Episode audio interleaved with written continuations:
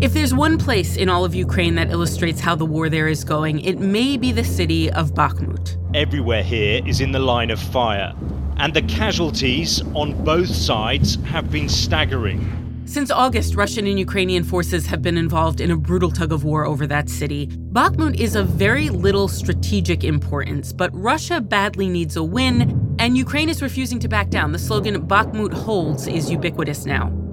Ukrainian soldiers told us Russian forces are now on the edge of the city and they say they desperately need more modern weapons if they're to stop Vladimir Putin's army in its tracks. Late last week, the U.S. promised to send a shipment of arms valued at $2.5 billion to Ukraine. But there is something Ukraine badly wants American made Abrams tanks, and the U.S. won't give them. And while the U.S. is holding off on tanks, Germany is too. Why?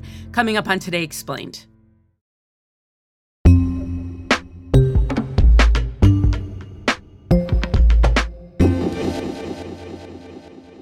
It's Today Explained. I'm Noel King. Isabel Khurshudyan is the Ukraine bureau chief for the Washington Post.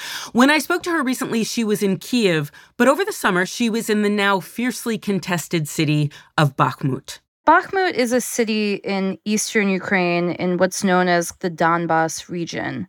You know, kind of an industrial region that have seen a lot of fighting really for the past nine years since 2014. Since Russia's full scale invasion, it's now become the front line and the hottest place on the front line. On the front lines near Bakhmut, there's a constant sound of shells flying overhead. Okay, let me go. Trenches and bunkers are the only cover out here. Where Ukrainian soldiers wait for their reconnaissance drone teams to send them details of Russian troops. But whenever they fire, Russian troops fire back. I think the Russians placed a great level of importance on it, especially, you know, the Wagner paramilitary group, which are often contract fighters, a lot of times ex-convicts. Yevgeny Prigozhin, an oligarch close to Vladimir Putin, who runs this paramilitary group, uh, he recruits you know, people from Russian prisons. Ukrainian military analyst Oleksandr Kovalenko says arming hardened criminals has created the risk of even more battlefield atrocities. With those convicts, Prigozhin can commit any crime he thinks necessary to win the battle, he said. All he's done is build a blood business. It's taken on a lot of symbolic kind of significance to the Ukrainians as well. They call it a fortress. They have a lot of brigades and battalions tied up there. For Russia, they really want it because they need a win. And they would show sort of at least one victory when everything else is kind of not going so well for them.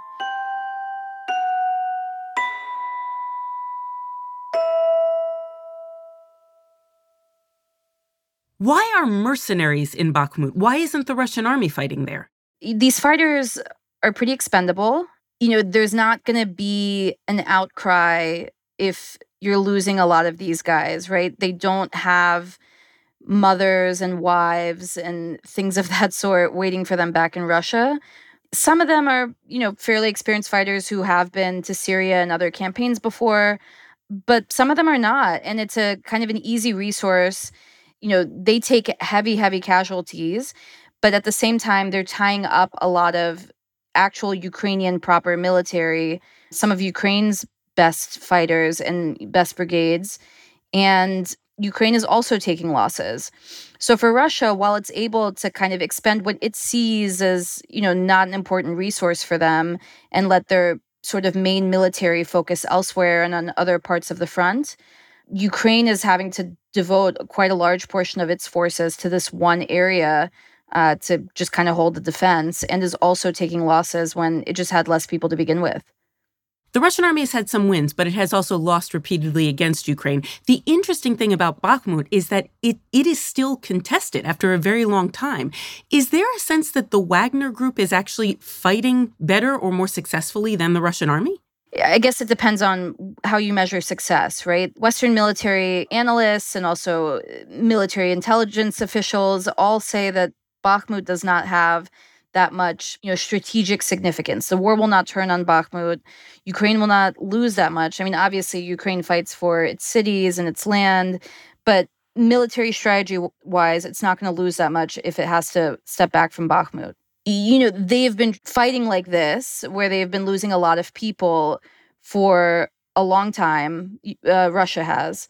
So, is that success when you're kind of storming constantly and sending hundreds and hundreds of fighters forward all of the time and still aren't able to take a city? Or, you know, eventually, yes, like you might be able to do it, uh, but what are you really gaining? Is that a win? both sides have made a big deal out of it because of the fighting that has been going on. So for Russia, it's a place where they see the best chance to get a win. For Wagner specifically, for Prigozhin, it's a place for him to say, look how awesome my Wagner forces are. Um, and for him to get a personal win. The head of the Wagner mercenary group, Evgeny Prigozhin, is now believed to have confronted Vladimir Putin himself about the mismanagement of the war, according to American officials. A taunt to the Russian army's top brass. Leak away so they know we're not just picking our noses here. And for Ukraine, it's become this sort of icon of resistance. You know, look how long we can hold out here and how many Russians we can kill here. And Zelensky compared it to the Battle of Saratoga. Just like the Battle of Saratoga, the fight for Bakhmut will change the trajectory of our war for independence and for freedom. For Ukraine, like I said, it doesn't have as much military strategic significance. However, because now so many people in the world know Bakhmut who did not know this place existed before, Ukraine doesn't want to take the morale loss or even the PR loss. And Russia really, really badly needs a PR win when things have obviously not been going well. And so you have two sides really digging in kind of on symbolic purposes at this point. Is anyone suggesting that if this would be a symbolic win rather than a strategic win, maybe Ukraine should just give this city up? Is that being talked about at all? You know, it's easy for us to armchair this and say you should step back from there. Ultimately, for Ukrainians, it's a highly personal thing. They've already lost a lot of people there. So, you know, were all those losses for naught if you were just going to step back from it? Um, and it's still, you know, one of their cities, and they take that incredibly personally. It's hard to just leave people there to just say, we're going to step back. But they might have to make a choice like that where maybe they don't have quite as many forces committed or they think about a strategic retreat or something like this. Uh, I just don't think they're there yet. And they haven't really been pressured to be there yet to this point. What is the state of the war in Ukraine overall right now? Things have largely frozen. You know, outside of Bakhmut, maybe a couple other areas where there's some fighting, you don't see a lot of movement in the lines like you did, you know, in the fall where you had these big Ukrainian counteroffensives. I think eh, those were planned and timed because the Ukrainians were worried that once winter set in, you know, it would just be difficult with weather conditions, the ground conditions. It's very muddy this is sort of a predictable flow where now both sides are likely gearing up for you know more offensive actions in like a month or two. Uh, but we'll see this kind of stabilization of the lines outside of a few places for the time being i think. Where do you think this war is headed in a month or two? Let's say russia takes bakhmut right? Which is entirely possible and it probably will eventually happen you know, from there, they will probably try to continue pushing east uh, in the Donetsk region to sort of consolidate, you know, what hold they want on the Donbass. I think for Ukraine, you know, the most likely place for a counteroffensive would be somewhere in the direction of Melitopol in the south to cut off what's called a land bridge, you know, connecting southern Russia proper with occupied Crimea. And that's a huge logistical kind of advantage for Russia right now to have this land connection that they can use for resupply and logistics to be able to take back a place like Melitopol on the coast would really make Russia's operations in southern Ukraine, where they have a significant amount of territory still occupied, uh, it would make it quite difficult for them. So I think Ukraine's focus will be there. And I do think Russia is preparing to potentially mobilize more fighters and you make a harder push in the east where it seems like they have more success than other parts of Ukraine. We are approaching a year of this war. It is a war that I think a lot of people, a lot of very smart people, did not think would last a year. And it's become a war of attrition. How many casualties have Ukraine and Russia seen at this point? It's hard to say because neither side honestly reveals their numbers.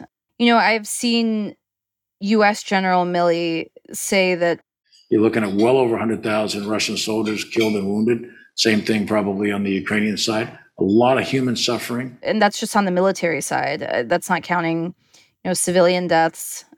And for Ukraine, those numbers are incomplete too, because obviously, Mariupol specifically, uh, there would have been a heavy, heavy civilian casualty count there. That I don't know that there will ever be a great estimate of it. I mean, it's got to be over 10,000, I would think, just because of the level of bombardment there. But on, uh, definitely the highest casualties still remain, you know, soldiers, people fighting on the front lines. And I think when the dust settles, it's going to be a quite shocking amount. Coming up, thanks, but no tanks. Ukraine says it desperately needs US and German made tanks, and its allies have given so many other weapons. So, why are they holding off on the tanks?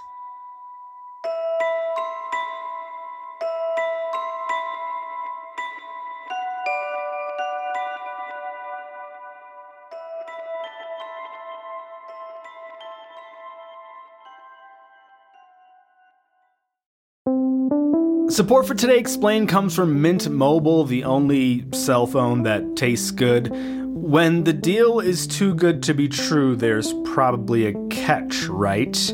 That incredibly cheap flight to Europe? You probably can't bring a bag, or pick your seat, or use the restroom. So, when I tell you that Mint Mobile offers wireless plans for just 15 bucks a month when you purchase a 3-month plan, you're probably wondering what's the catch? Well, according to Mint Mobile, there is no catch. According to Mint Mobile, it's only 15 bucks a month and their plans come with high-speed data and unlimited talk and text delivered on the nation's largest 5G network. To get this new customer offer and your new 3-month unlimited wireless plan for just 15 bucks a month, you can go to mintmobile.com/explain. That is mintmobile.com/explain.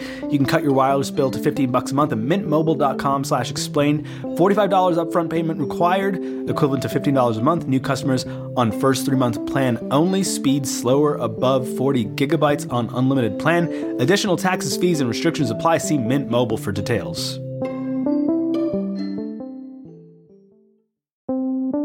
Support for Today Explained comes from FX's The Veil, starring Elisabeth Moss. If you like spy thrillers or indeed Elisabeth Moss, then you might want to check out FX's The Veil. It's an international spy thriller that follows two women as they play a deadly game of truth and lies on the road from Istanbul to Paris and London. Oh, I'll go. One woman has a secret, same here, and the other has a mission to reveal it before thousands of lives are lost. FX's The Veil, now streaming only on Hulu.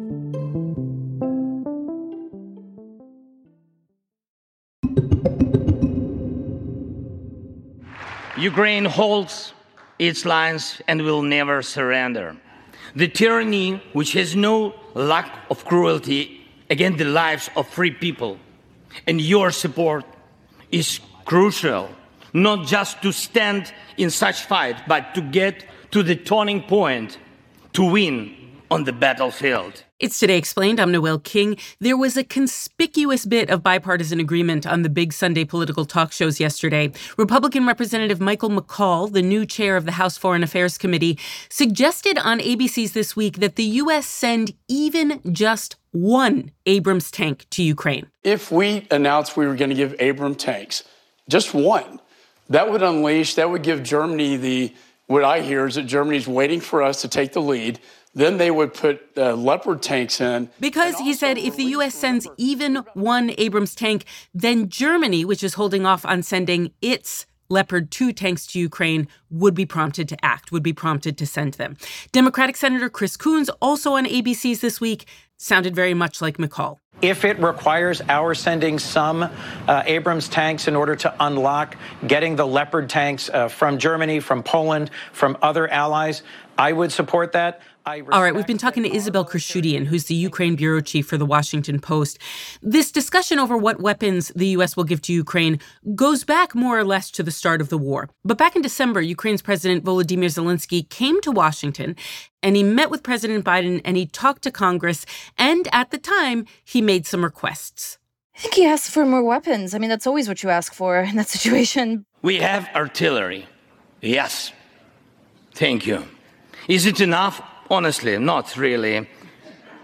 But the point of that trip ultimately was go to your biggest backer and take the opportunity to kind of make your case. For the Russian army to completely pull out, more cannons and shells are needed. But crucially, Zelensky did not ask for something in his address to Congress and that was tanks. Instead, he alluded to them saying, quote, I assure you that Ukrainian soldiers can perfectly operate American tanks and planes themselves. And he may have alluded rather than asked because when it comes to tanks, the United States keeps turning him down. I don't think the US is going to give tanks specifically. Uh, they've been pretty hesitant on that, but other Western countries look to the US to usually be the first to give, and then they follow suit. So it's important for, I think, Zelensky in those moments to say, we want to do a counteroffensive. This is why we need it. And if we do this, then we will be able to take back this territory and the war will be over sooner. And that's less of a headache for you. I think usually the conversation goes like this don't wait to give us something because you're just, that drags this out. And it's in everybody's best interest for this to end quickly. Why does Ukraine want tanks so badly? And why is the United States saying, ah, no, this is where we draw the line, guys? The specific tank is, you know, an Abrams.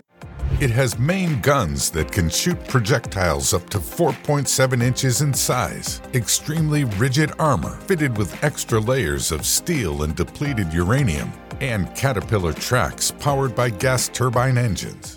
There are some weapons that US gives to Ukraine that they take out some level of the proprietary technology or they modify the weapon. With an Abrams, that's pretty much impossible with the integrated system. And if that Abrams lands in the wrong hands, i.e., Russian, it's a problem for the United States. So I think that's part of it. And they don't, they see them as being complicated, difficult to train on. They would take a long time. It's maybe not suitable for the terrain here, which, as I've said, is very muddy, boggy. There are pontoon bridges that, you know, maybe they would be too heavy for, things of that sort. Um, I think they have a lot of reasons, and you know they see other countries as having tanks that are more suitable why does Ukraine need them? Because when you go on the offensive, you need to go with tanks, right? That's how you move forward. Um, tanks are not really a defensive thing. They're not good for you know holding a line. They are something that you use to move forward. And Ukraine has been kind of pushing for tanks really since summer because they started to see that they had opportunities for offensives, and this is what they needed to kind of go forward safely and really push that way. Ukraine never asked the American soldiers to fight on our land instead of us. I assure you that Ukrainian soldiers can perfectly operate American tanks and planes themselves. And then late last week, we get some news that the U.S. is going to send some more weapons to Ukraine. Which weapons specifically, and why? Yeah, these will be the infantry fighting vehicles. Uh, 59 more Bradleys, 90 Strykers, 53 MRAPs, and 350 up armored Humvees. It's not a tank, but I think the Ukrainians will happily take it because, again, they need armored vehicles and it sets a precedent for. You know, the, the UK to send challengers, for Germany to send some of its armored vehicles. Our new package provides even more air defense capabilities to help Ukraine defend its cities and its skies and that includes NASAMS munitions and eight air defense, Avenger air defense systems. This is, again, a sign that Ukraine is preparing for a counteroffensive, that countries are preparing Ukraine for a counteroffensive. Early in the war, Ukraine wasn't always open with what its plans were. It kept them a lot closer to the chest. And so, you know, maybe they would ask for certain things. And, uh, you know, if you're the US, you don't know what it's for, and your reaction is no. Um, now I think there is more open lines of communication where Ukraine is saying, this is how we want to use it and this is why we need it. And it makes, I think, the process a little bit easier or I, an easier sell, I guess I would say. What about troops? Are US troops or NATO troops getting any closer to Ukraine? I mean, I don't think we'll see the day when NATO troops fight in Ukraine. Now, do are NATO troops getting closer to Ukraine in the sense that they're training more Ukrainian soldiers? Yes. They're America's go to combat troops. Go, go, go, go. The soldiers of the 101st Airborne Division, now the closest U.S. forces to the fight in Ukraine. If you're going to fight with less people, you need them to be fighting better. And that's where NATO training and things of that sort become really, really important. American service members now training Ukrainian troops in Germany as the fighting in Ukraine rages on. The military says the goal is to get a battalion, about 500 troops, trained up and back on the battlefield every five to eight weeks. But I think it's also just trying to get some, you know, basic level training that will help Ukraine not only fight with less people, but just kind of get more experienced fighters on the ground. Is it conceivable that any of Russia's allies could become involved in this war in this new year? The only one that I would say would be conceivable is Belarus. Belarus, you know, there has been a lot of movement where Russia has been moving equipment, planes, uh, by planes I mean jets, things of that sort, into Belarus proper. They do fire um, missiles occasionally from there on Ukrainian targets. Uh, but to this point, Belarusian soldiers have not gotten involved, and the Belarusian military itself has not gotten involved. You know, the two countries are pretty close. There have been some meetings between, you know, the Belarusian Minister of Defense and Russia's, and, you know, Belarusian President Lukashenko and Putin. Uh, but I, I don't expect it to happen. It could be a distraction technique too, where Ukraine is kind of forced to keep one eye on that border and keep some forces back, kind of uh, monitoring that border while also fighting in the east. Uh, I think it's more to do with that strategy wise, how to split Ukraine's forces up rather than, you know, a serious threat. You've been covering this war for a year. What would you say we should take away from this so far? What are the big ideas that are kind of on your mind in the coming year? I think we'll have a good idea this year of really how long this war is going to last. You know, Putin, in his kind of New Year's speech to Russian people, seemed to be preparing his public for a long fight. Initially, it was this is all going to get wrapped up in within a week, and now it's the message. The way it came across to me was we need to be patient, but we can outlast them. And, you know, that Russia has this kind of more resources, more everything, and Ukraine can't win a war of attrition. You know, the big question for Ukraine then becomes can you sell the urgency to western partners to give you everything you need to win this year because you Ukraine also knows it can't win a war of attrition. And so I think this is the year when Western countries, you know, might start to feel some fatigue and lose some patience because Russia doesn't seem to be giving up on its maximalist goals. A lot of things could be decided where you know, if Ukraine can't, you know, make all of the gains it possibly wants by the end of the year, then there might be some more pressure for them to kind of sit down at the negotiating table. And I think Ukraine then says back to the West, well, then help us kind of finish it up this year it will become clear exactly how long this war will go because both sides are going to face like quite a deterioration of their forces. And if it's a war that lasts years, you're going to start to see kind of a freeze in the battlefield after this year.